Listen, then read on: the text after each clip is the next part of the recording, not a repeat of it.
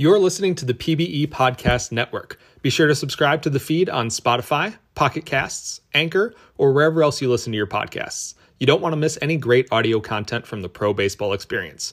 Now let's get on with today's show. Hello, everyone, and welcome to episode number two of the Panda Podcast.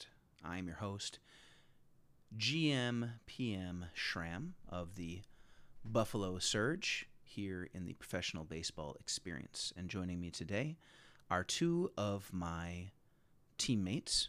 One, a major league, not quite all star, but up and comer who is definitely going to take the league by storm in maybe less than a season, maybe a little bit more. Just needs to get the equipment purchased, and I think he's going to be ready to really start dealing out of the stopper position in our bullpen.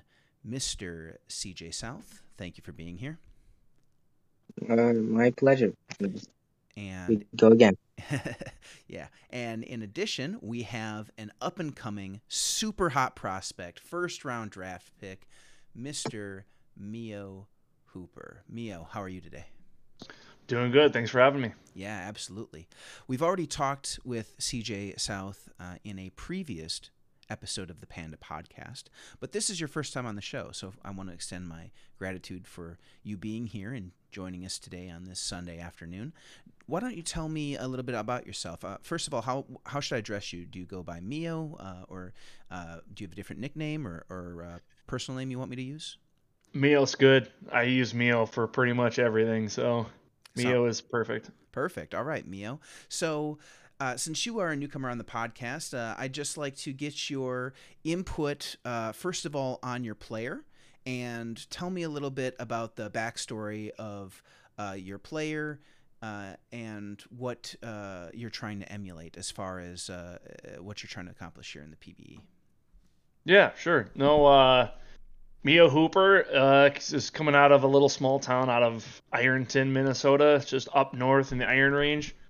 Um, you know, kind of just came in. He want. I'm kind of emulating more of your taller, lankier flamethrowers. You know, the Tyler Glasnow, Hunter Greene style. Um, just really want to kind of do the best I can to help team. Rather, than, I mean, strikeouts are always huge and awesome to see every game, but it's the W and you know the ERA that really help each game. So that's kind of where I'm kind of focusing my my TPE is just trying to make it really kind of be a the most innings burning I can get. Okay, great. And tell me what team you currently play for. Yeah, I'm uh I'm right now I'm just in the rotation with the Puerto Rico Ranas right now in the Okay. minors. Great. So, why don't you tell me a little bit about the minor league uh, experience for your player? Uh, but before you go into that, I just want to say you mentioned that you are from a small iron town in Minnesota. Now, uh, I'm from Wisconsin myself, and I have an ear for such things. Do I hear the tw- uh, twang of a little bit of northern accent in you, uh, in you there, Mio? Yes, absolutely. Born and raised Minnesota. Okay. So you're gonna hear it on like the anything with an O or like bag. I think bag we get laughed at quite oh, a yeah. bit. Oh yeah, bagels and bags. Um, Uh, yeah. Yep, you can bet your boat Don't on you that know? one. You can bet your boat on that one there, don't you know? So, uh, uh, all right, so that's great. So, so tell me a little bit about Mio Hooper, uh, his experience in the minor league of the professional baseball experience, and getting uh, and the and the first season that you had uh, leading up to and into the draft. Um, it's been a blast. Um, you know, you really get a lot of. I mean, the draft is always like one of my favorite parts. You know, getting scouted and kind of seeing where your guy falls and all that. The first year was rough. I mean, I'm kind of going that longer flamethrower build, so I knew right away the first season or two was going to be kind of rough, just trying to catch up because it's a slower build. But I mean, I went three and twelve the first year, like a five six ERA. Um, and then this year I'm at five and three with a three six. So you can kind of tell like, kind of starting to make that turnaround. Um, but it's been a blast. You know, we've we the Ranas have been playing really good. We're you know pushing the top of the standings right now and trying to hold on to that going in, and then just recently getting the All Star nod, which was really kind of cool. So that's a first as well. Definitely, that's awesome. Now, uh, I want to continue hearing a bit about your player and and uh, and more about that too. But at the same time, I want to be respectful to our other guests, uh, CJ. Uh, CJ, when you were previously on the uh, the Panda podcast, we talked a little bit about your player and who you were trying to emulate, but we didn't really talk about your minor league seasons. Uh, do you want to elaborate a little bit into what the minor league experience of the professional baseball experience was for your player?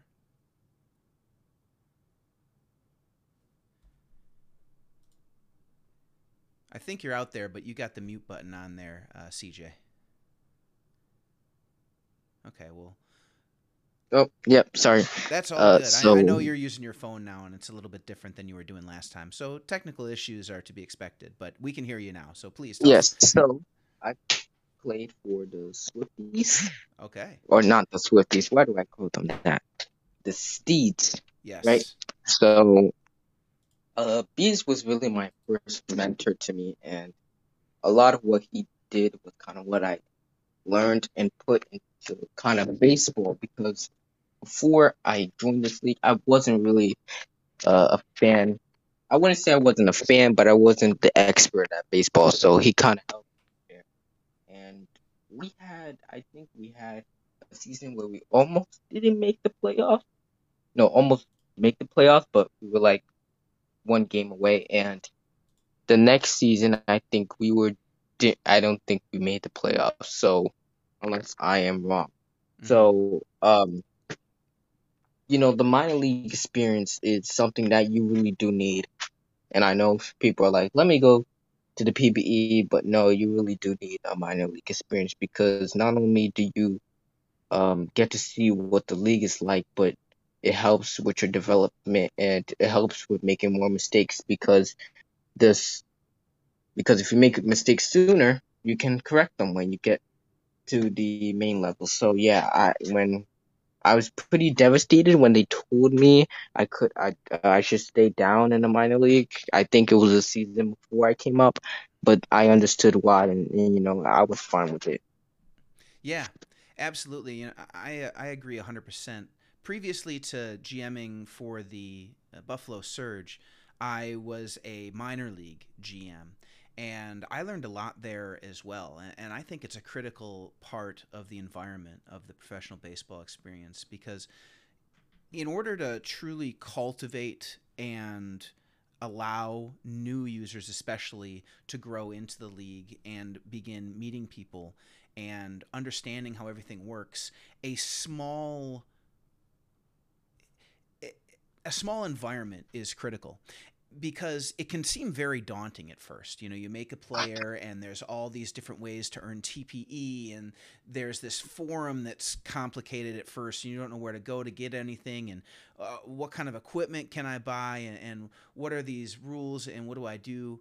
And in the minor leagues, the stakes are much lower because – it, it's not uh, not to say that it doesn't matter but by i'm not trying to imply that by any stretch of the imagination. It it, it of course matters. It, it's important to the players that are there. It's important to the gms that are there. They're working hard. It's important to the uh, front office that are running the league you know. It's it's important but the primary thing that's important about the minor leagues is to allow new users to grow and make those mistakes in an environment where you know you don't get dinged uh, you know a bunch of money if, if you make a mistake or if you uh, accidentally forget to update you know now all of a sudden you have to worry about you know am i going to get re-signed and, and things like that. And a lot of the times your first player you're making so many mistakes you're still figuring things out you don't know how to use the updater tool.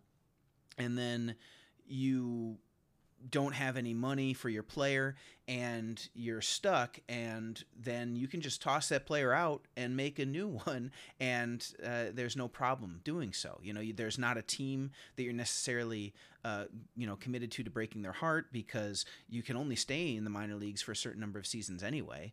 And if you only have so much tpe and you're not good in the majors sometimes it's a good idea in the minors to you know toss out the old player create a new one and and start over uh, as a GM, I saw that all the time. Somebody would come up to me and say, you know, uh, Shram, I'm really sorry, but you know, with all that you've taught me about how to update and how to use the tool and, and what I'm doing now and where to allocate my TPE, uh, I, I think I want to start a new player. And, and I say, you know what? That's great because that means I did my job as a minor league GM. I taught you how to play. You want to be serious about it now, and you're going to go back, recreate, and do it right. And that's really what it's all about, I think, especially. Uh, Mio, any, any thoughts? No, I I I fully agree. I mean, um, I like I had experience coming in, so I did the I have been in the SHL for you know a year or two now, so it's kind of the same way, you know, updates and all that stuff. So getting that experience in the minors, really kind of seeing how each update really affects your performance going forward really kind of helps you learn that. So when you get in the majors, you really kind of have an idea, you know, that the updates are pretty important and how you know how you want to go about it and and how you react with other players and all that stuff. So the interaction is always good to get that minor league experience first. Absolutely. So let's dial back a little bit and talk about your player, uh, Mio. So many people I talk to and interview on not just this podcast, the Panda podcast, but my previous podcast, the uh, it, it, was the um, Lemur Cast uh, for the Louisville Lemurs, obviously. Uh, many people I talked to and I and I interviewed them about their player. A lot of folks had an image in their mind of who they wanted to create uh, in the league. For example, they say, "I really liked." Uh, you know, so and so player. The first one coming to mind is Andrew McCutchen, which is another uh, person we draft, uh, Mr. Coolman. Uh, he had his player render as Andrew McCutchen, and, and he plays in the outfield, and he was really excited about that. Is there anybody that you had in mind while uh, making your player, Mio? Yeah, um, obviously I went with the render for Tyler Glasnow, um, and that's kind of the way I'm going with the build too. Kind of more of a flamethrower, uh, strikeout. You know, kind of have more of a tall, lankier look to him. Um, that's usually that's kind of where I'm going with it. Um, obviously, without the injuries it would be big, but yeah. um, but yeah, I think Tyler Glasnow is probably where I've been focusing, kind of how I want my guy to be in the league. You know, top strikeouts, um, good fastball, and a lot of good movement, and really help um, more of the whip, kind of keep the whip down a little bit, so you're not, you know, going only about five innings, you want to kind of keep that pitch count down. Definitely. So uh, Tyler Glasnow is kind of who you had in mind. So is, is, that the is that the team you root for? Is there anybody? Did he play for the Twins? He did not. Unfortunately, I wish he did. Um, no, I, I I'd say I'm probably about a 50-50 split with the Twins and the Mariners are my top two teams. Um, so I guess if you really wanted to, you can kind of a spit an image would be Logan Gilbert for Seattle would be about the same um, type of player as Glasnow. I think Glasnow's got a little bit more of uh, you know speed on the fastball than um, Gilbert does. So, but yeah, that's pretty much the same thing. But yeah, Twins and Mariners are my two teams for baseball. Okay. That's an interesting uh, split there. What uh, I, I obviously get the Twins, but what what do you like about the Mariners? Oh, um, I just like the way that they they've been going about their system, um, how they've kind of worked their their minor league system and how they're producing and um, really building bringing up a good farm system. Now, Twins do the same thing. There's not a lot of huge trades the Twins do. They really like to build from within and then acquire a couple pieces here and there. I'm more of that kind of style. I don't like the go out and buy all the best players you can, spend as much money as you can kind of teams. So, yeah, just gravitated towards the Mariners. Um, I was a big Griffey fan. Um, Johnson, Edgar Martinez, they were all kind of big when I was growing up. So, kind of always just had that Mariners feel and just stuck with them and the Twins. That's awesome. Yeah. Uh, yeah so it's definitely not a Dodgers or a Yankees fan then, huh? Oh, absolutely not. I res- I respect the way that they do it. That's just not the way I like watching baseball. I'm just not a big fan of buy everybody, and then I think San Diego's kind of going down that same route now. As they're getting rid of the farm system and pulling in as the most big names they can. Yep. Um, it's uh, one of our other uh, players in our uh, on our team. Uh, uh, is a big Yankees fan, so he and I are always uh, button heads a little bit in our uh, our sports channel, all in good fun and, and good natured fun, of course. Uh, kind of like um, our uh, uh, I forget who I, I, we just recently signed. I think it was Mancharian. He's our third baseman. He's a Cubs fan, and as a Brewers fan, of course, he and I are mortal enemies. But it's fun that we can like these different teams and all still go to the player uh, professional baseball experience uh, forums and, and, discord channels and and all still you know be joined together by our love of the sport of baseball. I think that's great especially when you know there are other sports out there like uh, football that are much more popular in america and soccer uh, which is much more popular worldwide. But we can still all come here and and rally around a sport that uh, we really are passionate about for different reasons. Totally agree. So, CJ, last time we talked on the uh, on the Panda podcast, we talked about what you wanted your player uh, to be, who you were emulating, and you said you wanted to be that bullpen guy that is just going to be perfect and and throw uh, all the all the perfect pitches and get all the strikeouts. Uh, do you still see that as your goal going forward since the last time we chatted? Um, it's, it's, it's difficult because you obviously want to be a very good pitcher, but mm-hmm. At the same time, like you said, perfection isn't always going to happen. Because if it did, everyone would strive for it. Well, everyone does, but you know, it would be attainable, but it's not. Mm-hmm. It is still my goal, but uh, I obviously know that mistakes will be made, and I will continue to make mistakes because that's the nature of growing, and especially in a league like this where uh, you have plenty of teams that continue to dominate their, well, let's say conferences and really, you know, uh, gun f- gun for that, you know, title. You know, it's it's challenging, but you know, I- am here for the challenge, and um, you know, as of now, that is still my goal. But you know, it could change. You know, anything could change. So let's see what happens in the next uh, two to three years. Give it give it that time. That's a great attitude to have, and as I'm always telling the players in the clubhouse, is that you just have to trust the process. You have to trust the process. You have to trust the process, and it's good to hear that you know you're you're, you're buying into that because it's it's really important as a small market team uh, trying to grow young talent. Uh, people can get disillusioned or uh, worried or bummed out because we're not bringing in, you know, titles or playoff appearances. But uh, we've made some recent uh, changes. Uh, we've made some great signings of young talent uh, with Haagen Dazs and with CJ, and we got Mio Hooper here uh, on the podcast, who's going to be a future star. I believe right now the plan is to call him up next season. Uh, we we talked about that, yeah, yeah, Mio. Yeah, absolutely. Yeah. So uh, Jax Toussaint uh, is one of our current young pitchers right now, and he's having a, a rough season as he's a, a, rookie that came out the gate, and uh, it can be tough seeing your statistics and um, thinking to yourself, "Man, I'm just getting absolutely shelled here in the majors, and this is a real bummer." But the, you know, but but that's what you got to go through, you know. So you know, I've done it, and so many people done too. So as long as he realizes that there's room for improvement and there's room to grow, and also realize that this season is really a test season for him because I can't really count it as a season if he's a rookie. Mm-hmm. and you know, you're competing against really tough yeah. teams, so yep. he's got to realize, you know, it takes it takes a lot of growth.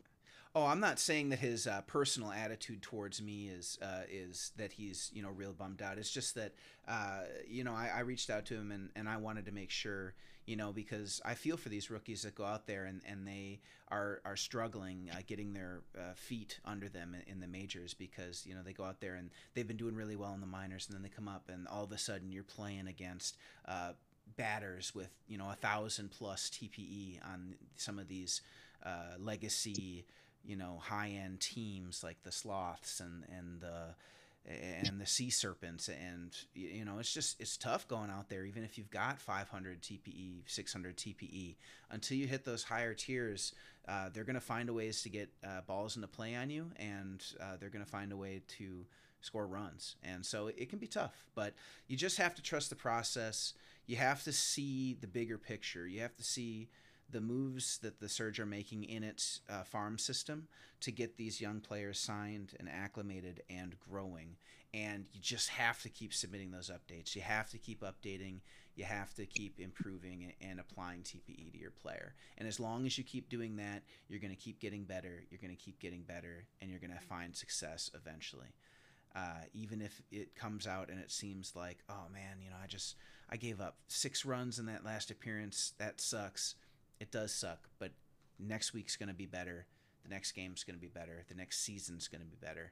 Just have to see the big picture. So, but going into that, so CJ, tell me about how you improved your player this week. What did you spend your TPE on to help make yourself into a better pitcher so that you can at least strive towards perfection?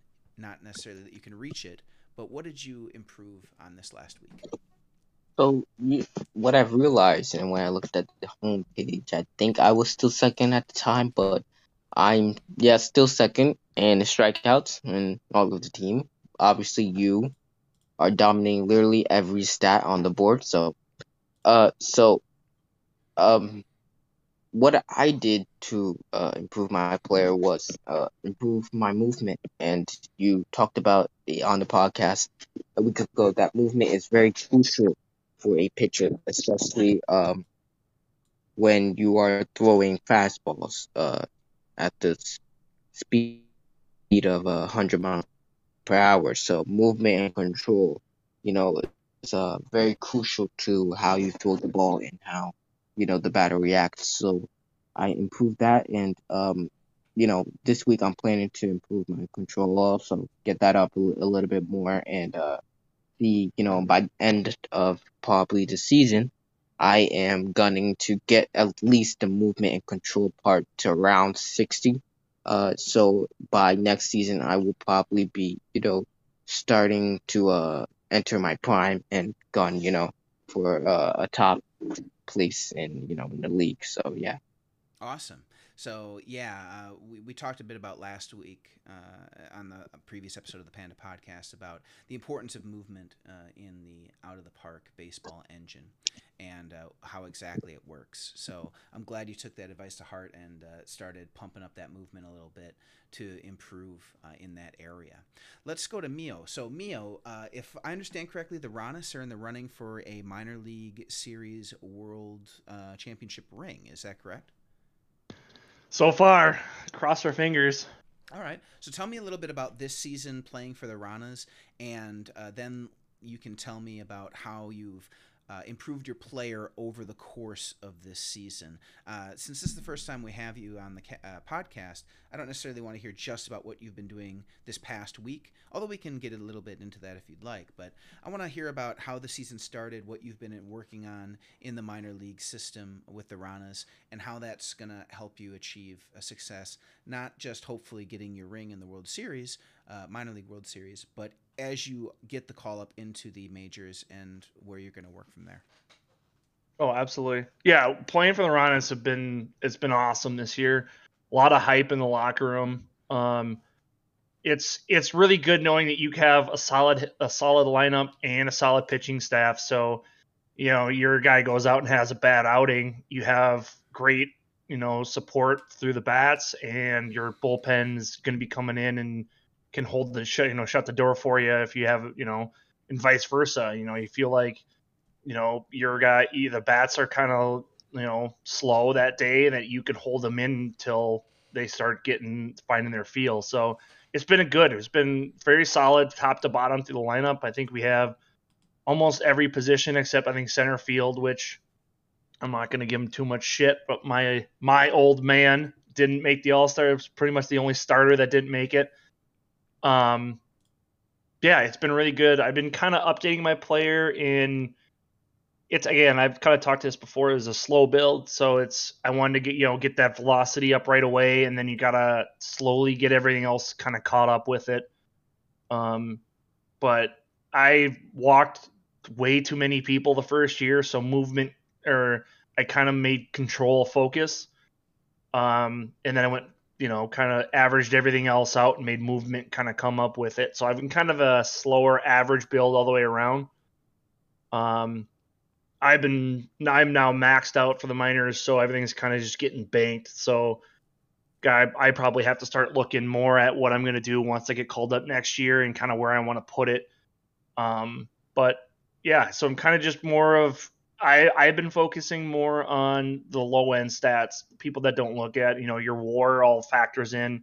I like to keep the WHIP down. Um, wins and losses to me, I don't really care about just because you could have a fluke here and there. Um, ERA, WHIP, and um, WAR are really big for me because you could. I was three and twelve or three and I think it was three and twelve last year, but my WAR was a positive, so it really just comes down to, you know, that shows me more than my record because you can pitch well and you just games don't go your way. Yeah, and it's funny you mention uh, ERA uh, specifically and WHIP. I think another stat you really need to look at as well is your uh, FIP or FIP, uh, which also is known as fielding independent pitching, and that statistic specifically looks at how your player is performing sans defense. So basically, things that are outside of your control, like when a ball is put into play and say, you know, a play isn't made on it, then that doesn't count against your FIP. And the reason I mention that is because one of our uh, pitchers on the team of the Buffalo Surge right now, uh, Apollo Somerville, uh, he's our second man in the rotation. He has an ERA this season of 6.85, record of 2 and 10, uh, and a whip of 166, which sounds like a rough season entirely. But if you dig into some of the advanced stats like FIP, you'll see that some of it is he's just getting screwed. yeah. It, not to mince words here. So, for example, his fielding independent pitching rating is 3.5 this season. And FIP is supposed to be an estimator of what your ERA should be if you don't get hosed. And so he's got an additional 3.3 ish ERA over what his FIP uh, is saying he should be at. So his WAR is actually at a 1.4 this season, even with you know a two and ten record and a 6.85 ERA. And the reason for that is because he's pitching well. he's just getting uh, the the short end of the stick all the time. So if you start running into a rough patch, take a look at that FIP statistic and and see where these things uh, are are are, are happening? Why is your ERA increasing? You know what what exactly is the problem here? Because those advanced statistics can tell a lot that aren't available at first glance at some of the more basic stats. Yeah, I mean, I know a lot of these analytical stats that are, are being more and more popular nowadays. Some people just have a hard time getting into those, but if you take the time to get into them and really understand them, it does a world of difference to see kind of how you're it, it almost paints a picture a lot better um, of your player's season. If you look at it like, okay, well, if you just look at ERA, wins, and strikeouts, look at it like you're looking at it like a 8 bit, right?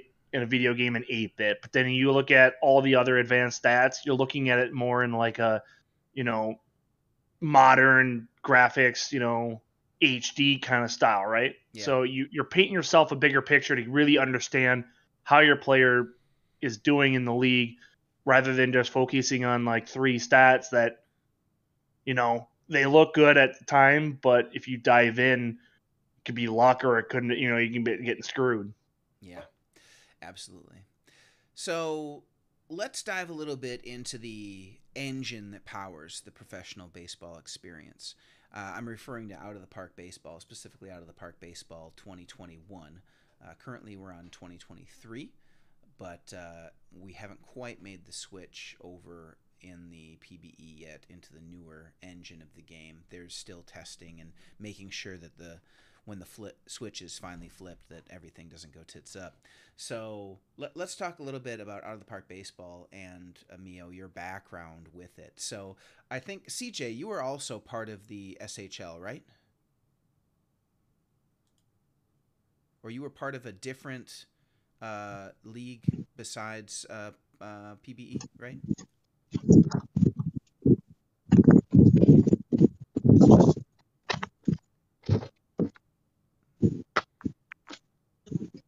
Did, did you catch Did you catch that question, CJ? All right. Well, while he gets out of the wind tunnel there, so uh, Mio, you said you were uh, part. Of, was it the SHL? You said you were part of. Yep. Okay. So, uh, what does the SHL use as its uh, engine for uh, uh, for its games? Uh, Fantasy Hockey Manager. Um, I believe they we just moved to eight this year. I think we were on six, and then we skipped seven. Then they were on eight this year. They just moved to the new engine this season. And is that the same company that does Out of the Park Baseball? I can't even off the top of my head. I don't know. I mean, if you look at them both, they look they look the same. So I want to say yes, they're pretty much. I would assume they're the same company, but I'm not sure. Okay, I think they're the same company. I th- I think uh, I think they use the same one. Um, so you started there, and then you moved into the PBE. Now, do you play out of the park baseball? Are you familiar with it at all? Um, I not really. I me and my family have tried doing like a GM. You know, you all of us assigned to a GM team and then kind of just play that. And let, I think the hardest part was just kind of doing the upload files and everyone getting on the same file and all that stuff. So it kind of kind of fell out of it pretty fast. I look at it here and there, um, but I wouldn't say I I I play much with it. No. Okay, so that's fine. Um, that actually helps me uh, phrase my next question here. So this isn't a trick question or anything. I'm not trying to get you in a gotcha or something here. But so when you were recruited to join the PBE from the SHL, presumably there was somebody that recruited you to to join over. Uh, who was that? Who was that individual? Yeah, so my GM of my team right now, um, my major team that I got drafted by at the time, um, it was Dwight Knight. I honestly thought he was in the league. Mm-hmm. I thought he was in here. I don't think he actually is. I think he just knew about it as like a. I think we, um, like a parent or a brother sister league kind of thing. Um, he just told me about it, and I took some. I took his advice, looked at it, and saw it, and I'm like, yep, absolutely.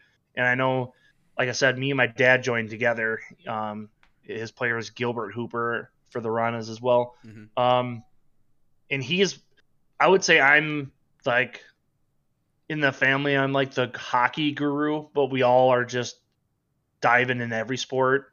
Um, but he is the baseball guru, so I said, hey, maybe we can go and try to give this a shot because I know he's more of the baseball guy. So we we joined the league, and it's been a blessing ever since. I've can't I can't get enough of it. Yeah, well, first of all, I just got to say how cool it is that uh, you're doing this with your with your father. I, I just think that's really uh, a great way to not just spend time with your with your dad, but uh, it sounds like a lot of fun uh, to be uh, involved together. And uh, you know, it's it's unfortunate that going into the major leagues, at least starting, that you're not on the same team. But at the same time, that can be kind of cool to see how they how your dad performs and how you perform uh, at the at the highest level of the professional baseball experience, and have a little bit of not necessarily sibling rivalry like you would see in uh, you know real baseball, but uh, to see you know each other and, and be uh, competitors uh, in the league. I think that's really neat. Yeah, we're gonna. There's definitely a rivalry going. I mean, family functions. It's gonna be bragging rights for whoever whoever's playing better. well, uh, that's awesome. So when you when you decided to make your uh, starting pitcher uh, in the minor league of the PBE, you didn't know anything about out of the park baseball. So how did you know what points to put your TPE into? Did you work with any individual on the team to, to get a build idea or uh, how to how to make a new player? I did. Um, I kind of had an idea, obviously, knowing a lot about baseball going in. I kind of had a vision of kind of how I wanted my guy. I knew fastball was going to be big for the flamethrower.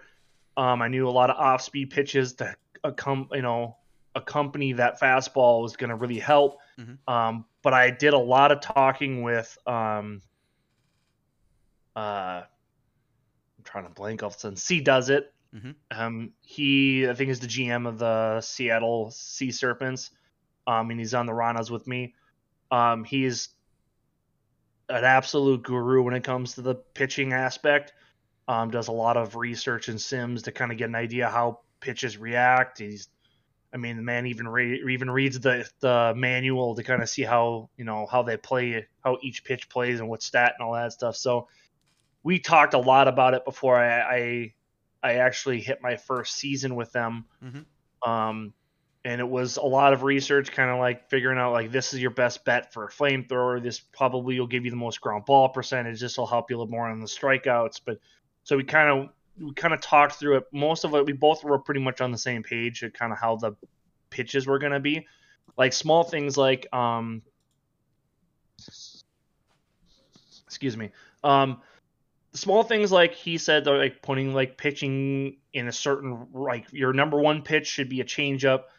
It's going to give you the most min max. It's going to you know your fastball is going to be there as being a flamethrower and having velocity. So you want your number one pitch to be a changeup and so on and so forth.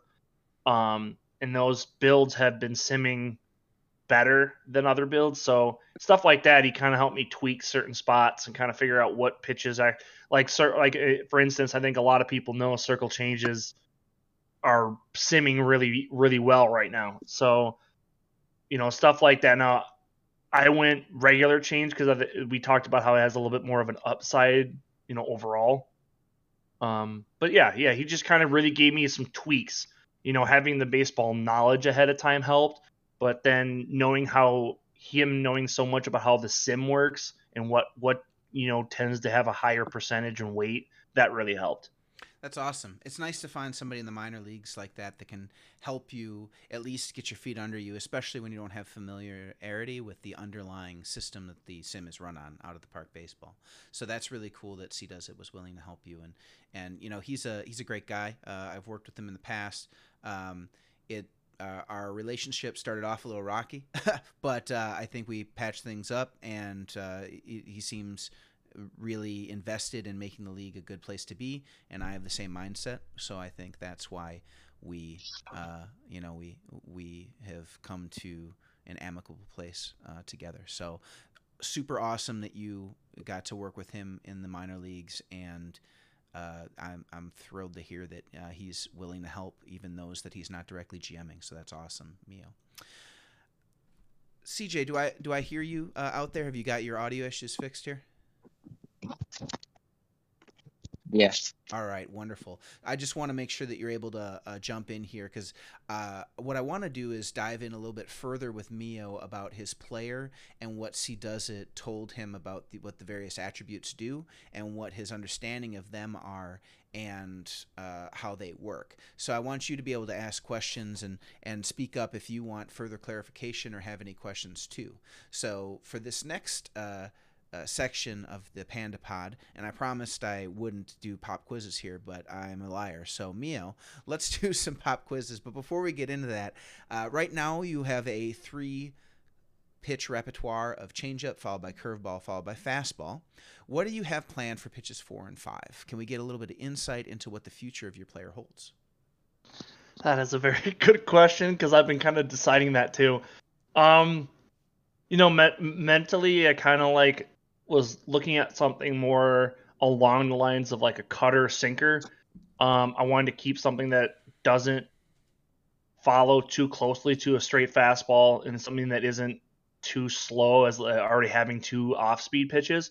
So really kind of getting something that's in between to keep batters guessing, like a sinker, cutter, something like that that can still get velocity but have movement on it to really help kind of deviate and make it harder for uh, batters to really kind of catch on to certain pitches. Mm-hmm. Um, so right now, I kind of would lean, you know, towards um, the cutter, but there the the the sinker is still an option.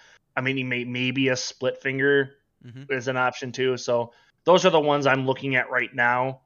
Um, going forward, but I uh, definitely have to kind of kind of still got to get an idea which because I don't know maybe next are we you know possibly moving to 23 next year? And then how do those play which ones you know plays sims better than the other? So that's always an option.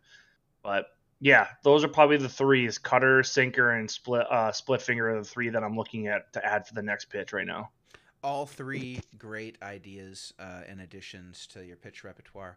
Uh, and the reason for is because all three of them are technically fastballs, and that plays really well with a flamethrower starting pitcher because the more of those fastball type pitches that you have that add a little bit of tweak on things, uh, that's gonna you know work. Um, synergistically with your high velocity of 98 to 100 miles an hour. So the split fingers fastball that drops like a stone, or the sinker that uh, has you know a, a, little bit of drop there, or the cutter with a little bit of you know movement on it. All great uh, synergistic pitches with your um, you know with you, with your velocity. Uh, same with your fastball, of course. That's going to be your primary heater, and then that changeup is uh, going to be your big strikeout pitch, and that's uh, indeed why you want to have it as your as your number one. You, you got to have that pitch that's going to get somebody uh, on an 0-2, you know, 1-2, 2-2 count, um, and a curveball for a little bit of trickiness in there. I, I think you you're right on the right track on how to build your your starting pitcher. So that's great. Yeah, yeah, exactly. So let's talk a little bit about uh, movement we talked about velocity and how that synergizes with the pitches. It, it, directly affects how fast you throw your pitches. That's pretty obvious, right?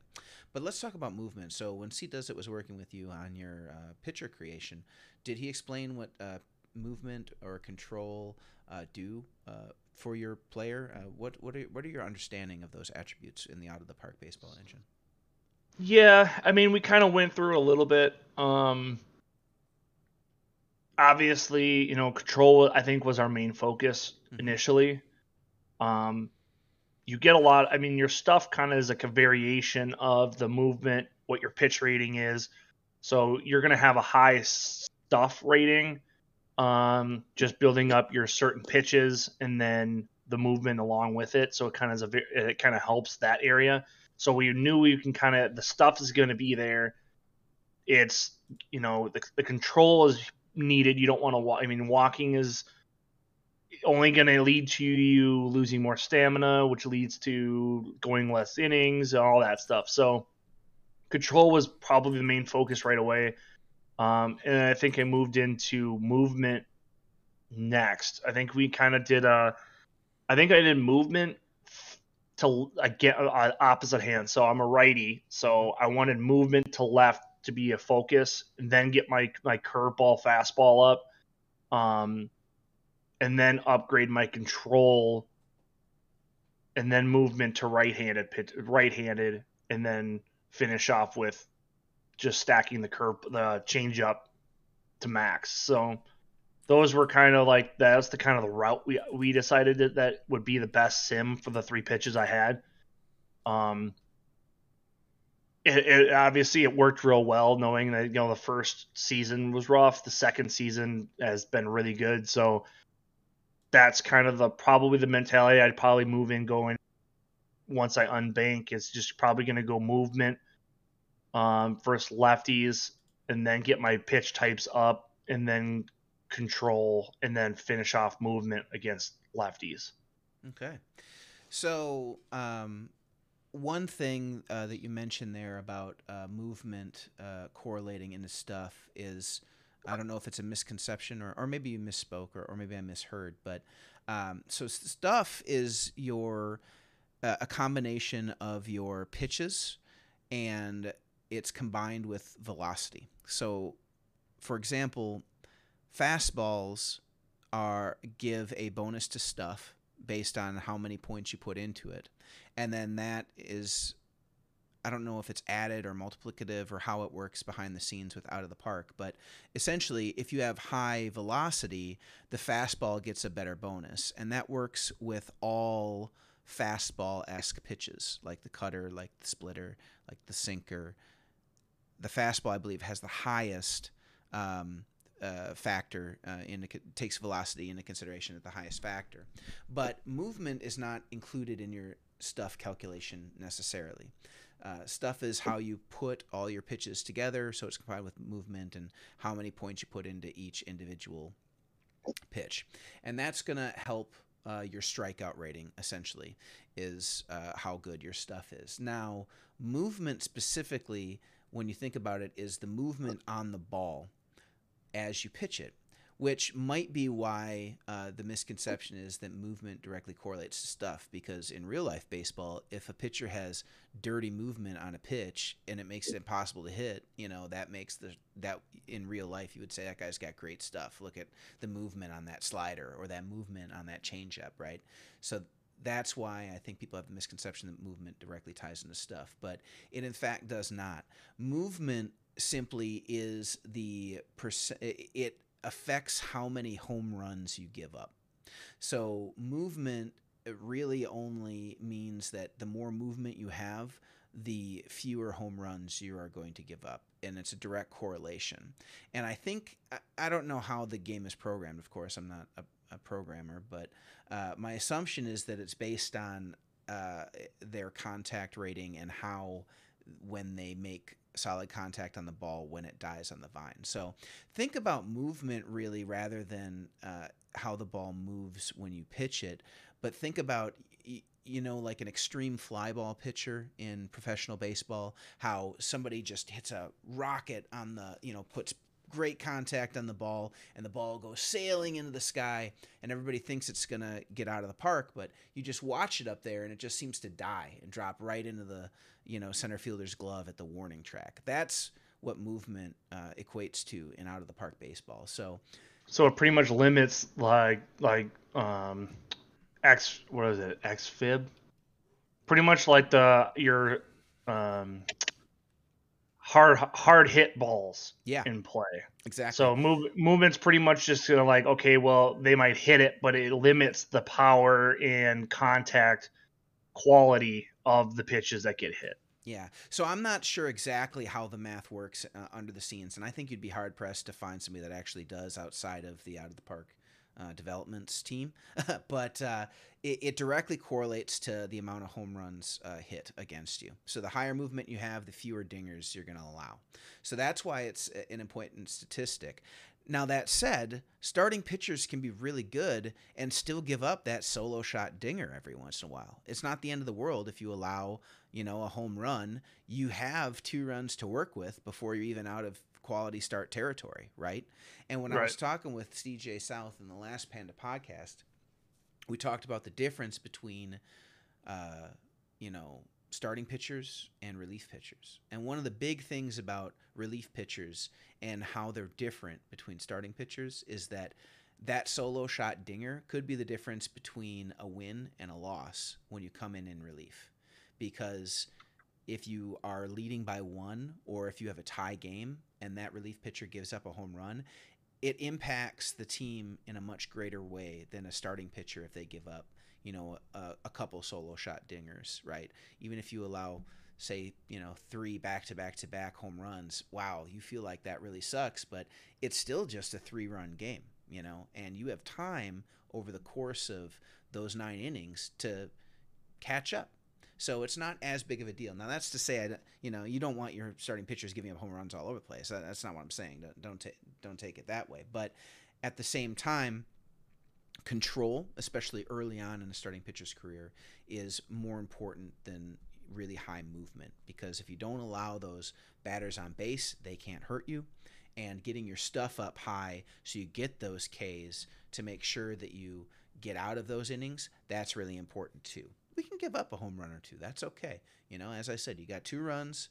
Uh, it's expected for a quality start. You're going to give up two home runs and get through six innings. And if you can do that, even if you give up two solo shot home runs, not a big deal. So movement directly correlates to the number of home runs you have. And as I said, I'm not a mathematician, not a programmer, don't know exactly how the park does it, but that's directly how the engine works. Movement is correlated with amount of home runs that you give up as a player. So that, that yeah, that makes sense. Yep. So one of my favorite um, players in baseball, Josh Hader, just went to the Padres, which you mentioned, acquiring talent. Being a fan of a small market team sucks ass. So jo- away goes Josh Hader. Josh Hader had a really uh, interesting way of pitching because his balls would die in the vine just like that every time.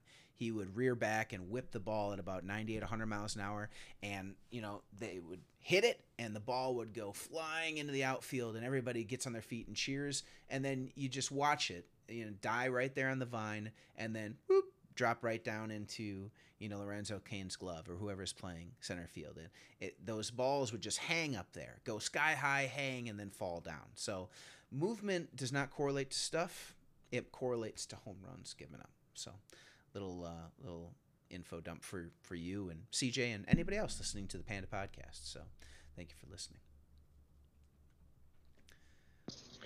Makes sense to me. I I mean, it sucks to hear Hader leave, but that helps me out when I have Devin Williams in my fantasy team. Devin Williams is an all star and a great pitcher, so definitely um, definitely excited to see him come into his own. Sucks to see good players leave, but that's baseball, and there's no crying yeah. in baseball. Let's talk about control. Uh, what what uh, what was your interpretation of control coming from uh, C does it? Oh yeah, he kind of just exactly what you said. It it really helps early on um, in the minors for sure. Really limit you know your pitch count limits people getting on base because yeah you're right you're gonna you're gonna give up that home run it's just not giving up that home run when you've walked two people before it so um, it really controls more of just really helping keep the whip and keep um, your pitch count down to help with going deeper into games. In my, I mean, he kind of briefly went over it more as like it's going to help you keep you know the ERA down because you're not giving up two or three run homers, you're giving up a solo shot. So that's kind of how he went to it. I look at it more same aspect is also, but I look at it like it's keeping my pitch count. I'm going deeper in games. I'm helping teams so they don't blow the bullpen in one game. All that kind of factors in on just throwing less pitches and having more of a, a control and more strike percentage. Yeah, absolutely. I think I think you've hit the nail on the head in a starting pitcher, and I think really a, a good way to build um, a, a pitcher is you want to get that control high. I don't think you need it max necessarily. You you'll eventually want to max the course but i'm just saying it, over the over the course of a player's career I, I think you want to get control pretty high. Then you want to start working on stuff until it gets to be about the almost 100 range maybe 90s uh, then you want to start working on movement and then you know once your movement's pretty good maybe in the um, I don't quite know where you'd want it. Maybe in the in the uh, high 60s, low 70s. Um, then you want to, uh, you know, finish working up your stuff. And um, oh shit, I forgot to tell you to max uh, control. But I think you're on the right path. Uh, it's a long story short here. Get control pretty high. Start working on stuff. Uh, finish out control. Then uh, work on movement more. And and you know, if you have any questions on what to put your points into next, I'm obviously happy to assist uh, you in, in making sure you're maximizing your player or or SC does it. You know, he's great too. Maybe you've got each and every TPE point planned from here to the end of time. But if you have any questions, uh, I've got some pretty good experience with the out of the park engine and would be happy to assist in any way I can. Yeah, absolutely. I kind of did the same thing with C does it and just have it spend some time kind of like mapping out where the TPE roadmap for your next couple seasons are going to look. You know, we kind of like, hey, let's focus this one, then this one, then this one, and this one, and this one, and then kind of get that map to kind of at least give you a broad idea of what where you want to go with it. Mm-hmm. Mm-hmm. And um, that's why movement is so important on uh, flamethrower pitchers, especially. Uh, not to rewind the conversation too far, but one statistic for pitchers that uh, might you might gloss over is ground ball p- percentage flamethrower pitchers are flyball pitchers by necessity. When the bat is put on the ball and that ball goes into the air, it's going to go deep, but you don't want it to go out of the park. So that's why the movement is important, especially in uh, flamethrower pitchers. Now, a ground baller pitcher, somebody like a junk baller, their ground ball percentage is going to be higher. Uh, starting pitchers for flamethrowers are at about 51% ground ball, I think. I don't remember what the ground ball percentage is for junk ballers, but it's much higher, uh, maybe in the 60s. So they're going to be the kind of pitcher that when contact is put on the ball, it's going to be maybe a line drive or a, you know, a ground ball more often than not. And that's a percentage that's calculated into the out of the park engine and is not affected by any of the points that you put into anything. Only by picking an archetype can you change your ground ball percentage. So that's why movement's really important in those fly ball pitchers like uh, the flamethrower. And uh, for a junk baller, uh, y- you know, you, you're going to see more ground balls, balls put in play in double plays, but you're going to also see more strikeouts. So that's kind of the difference in those two archetypes. Uh, control freak archetype has higher control, uh, which is self explanatory. They're going to walk fewer batters. So that's kind of the difference between the three uh, pitching archetypes as far as an out of the park uh, engine uh, standard uh, is concerned.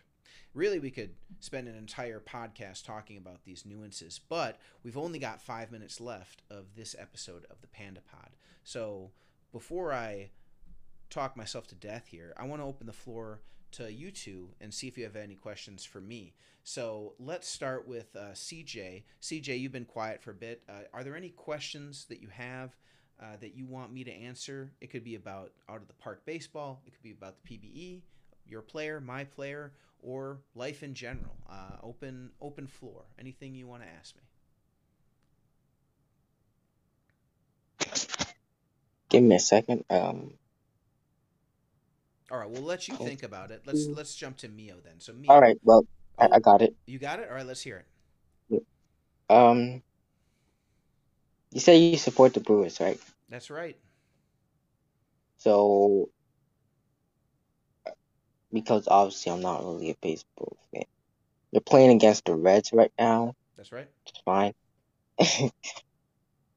um, what what's your expectations for the Brewers like this year? Because you know it's different. Because I would say that the, the, um both divisions are very tough, and uh, you know last season you were first in your uh division. So what's your expectation for Milwaukee? Great question. Thank you for asking. My expectation for the Milwaukee Brewers is to put forward good teams that outplay their market conditions. Uh, growing up as a Brewers fan, we've sucked for years. Under David Stearns, we've turned the program into something that is consistently a winning program. Uh, I'm not gonna pretend that if we don't win the division, we're gonna make the playoffs. There's just too many good teams out there that would deserve it more than us if we didn't win the division. So we have to win the division uh, if we're gonna have a shot at the playoffs. That means we need to make sure we stay ahead of the Cardinals. The Cardinals are a great team, uh, but the Brewers are a great team too. Yes, we lost Josh Hader, but we padded out a few weak spots in the bullpen, namely in those middle relief innings. Got Rogers, who I believe, with our pitching lab, which I think is the best in the nation, uh, hopefully can help get him back into you know right his ship that seems to be wavering a little bit. And at his best, he is just as good as a Josh Hader. Maybe not as good, but still a very good pitcher. Devin Williams, all star in his own right. So I think the trade of Josh Hader into you know future forward looking with prospects helped us. I wish we could have acquired a bat, but based on what I've been hearing, the economics of the trade just weren't there. My specific expectations is I want to win and I want to try to get into the playoffs. What that means is winning this division and getting hot at the right time. Uh, and I believe, based on previous seasons, that October is when the Brewers really come alive. We call it Craigtober because we're really hot consistently around that time. Last season was not as hot as usual, but we had started the season so good that it didn't matter that we got cold. But we got cold at the right time. Baseball is about getting lucky and getting lucky at the right time. I think if we can pull it together, win the division, and be hot at the right time, we do have a shot not to be a one and done. And that's what I'd really like to see. Do I expect it? Not necessarily, but I would love to see it. Thank you for the question. Mio, floor is open to you now. Well, I have a couple. I have two questions. The first one, since we're on the Brewers situation, question for you would be: Do you think Yelich is going to get back to a 30 plus run season? Home runs, no. Uh, I don't believe so. The power just is not there right now. Uh, ever since his kneecap was shattered, he's been a different player, and it's been really heart wrenching to see. Uh, he had the MV, he had a all star season with the Marlins. He came to the Brewers, had an MVP season, and then right at the height, he took that ball to the knee, and it was just so sad to see him. Uh, what uh, equated to a shell of his former self coming out there and playing every day. And I it was gonna say, didn't he have? Didn't he have like? Was it like forty four in 2019? Shatters his knee and and was it 2020? And then just then never came back. I don't think he's gotten over 15 since. Mm-hmm. Yep. Uh, I don't know the stats Ah. offhand, but that's what it feels like for sure. And it's just really sad because I love Yelich. He's got an infectious personality. Uh, it, it's almost like watching Andrew McCutchen, another player I really love. It's just a, a good baseball player, somebody that you can't help but smile when they're out there having fun. And and the biggest problem is that it didn't look like Yelich was having fun. He was going out there striking out and basically stinking up the joint, and it was really a bummer to see. So I don't think, to answer your question, we're going to see 30 home runs out of him. But what we have seen is that moving him to a leadoff position has drastically improved his play. So he previously batted third, which, contrary to popular belief, is actually not a very good spot to bat. It's a, a spot that a bad, not a bad batter, but uh, your fourth or fifth best batter goes. You want one, two, four, and then three and five, and then six, seven, eight, nine. That's kind of how the lineup works for baseball, at least according to modern analytics and statistics. So he was batting third. Many people said, "Oh, you know, push him back further." Um, I but you put Yelich at six, seven, eight. I don't think so. I thought third was a good spot. But Craig Counsell shocked the fan base by doing the complete opposite. He moved him into leadoff batting position, and everybody said, "Okay, well, we'll see if this this is going to suck." It did not. In fact, Yelich in his new leadoff position is batting. Uh, it is batting at, I believe, 350, and has a 500 on base percentage. So he is getting on base 50% of the time at leadoff and batting at an all star capability. He's done tweaks with his footwork and how he squares up and, and looks at the balls. Uh, baseball is a mental game. I don't think anybody you ask to is going to say anything opposite of that. Uh, and so having Yelich go out first, uh, he says that especially away, he likes to be the first guy out there so he can set the tone not only for himself but for the team. So he likes to be out there, not get in his head, just see the first ball and go after it.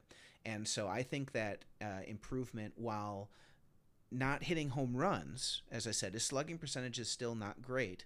But as far as leadoff goes, getting on base 50% of the time is just a huge turnaround for a player that uh, after his injury was so disappointing. So, no, we're not going to get 30 home runs, but if he can continue getting on base 50% of the time, I have no qualms about his performance.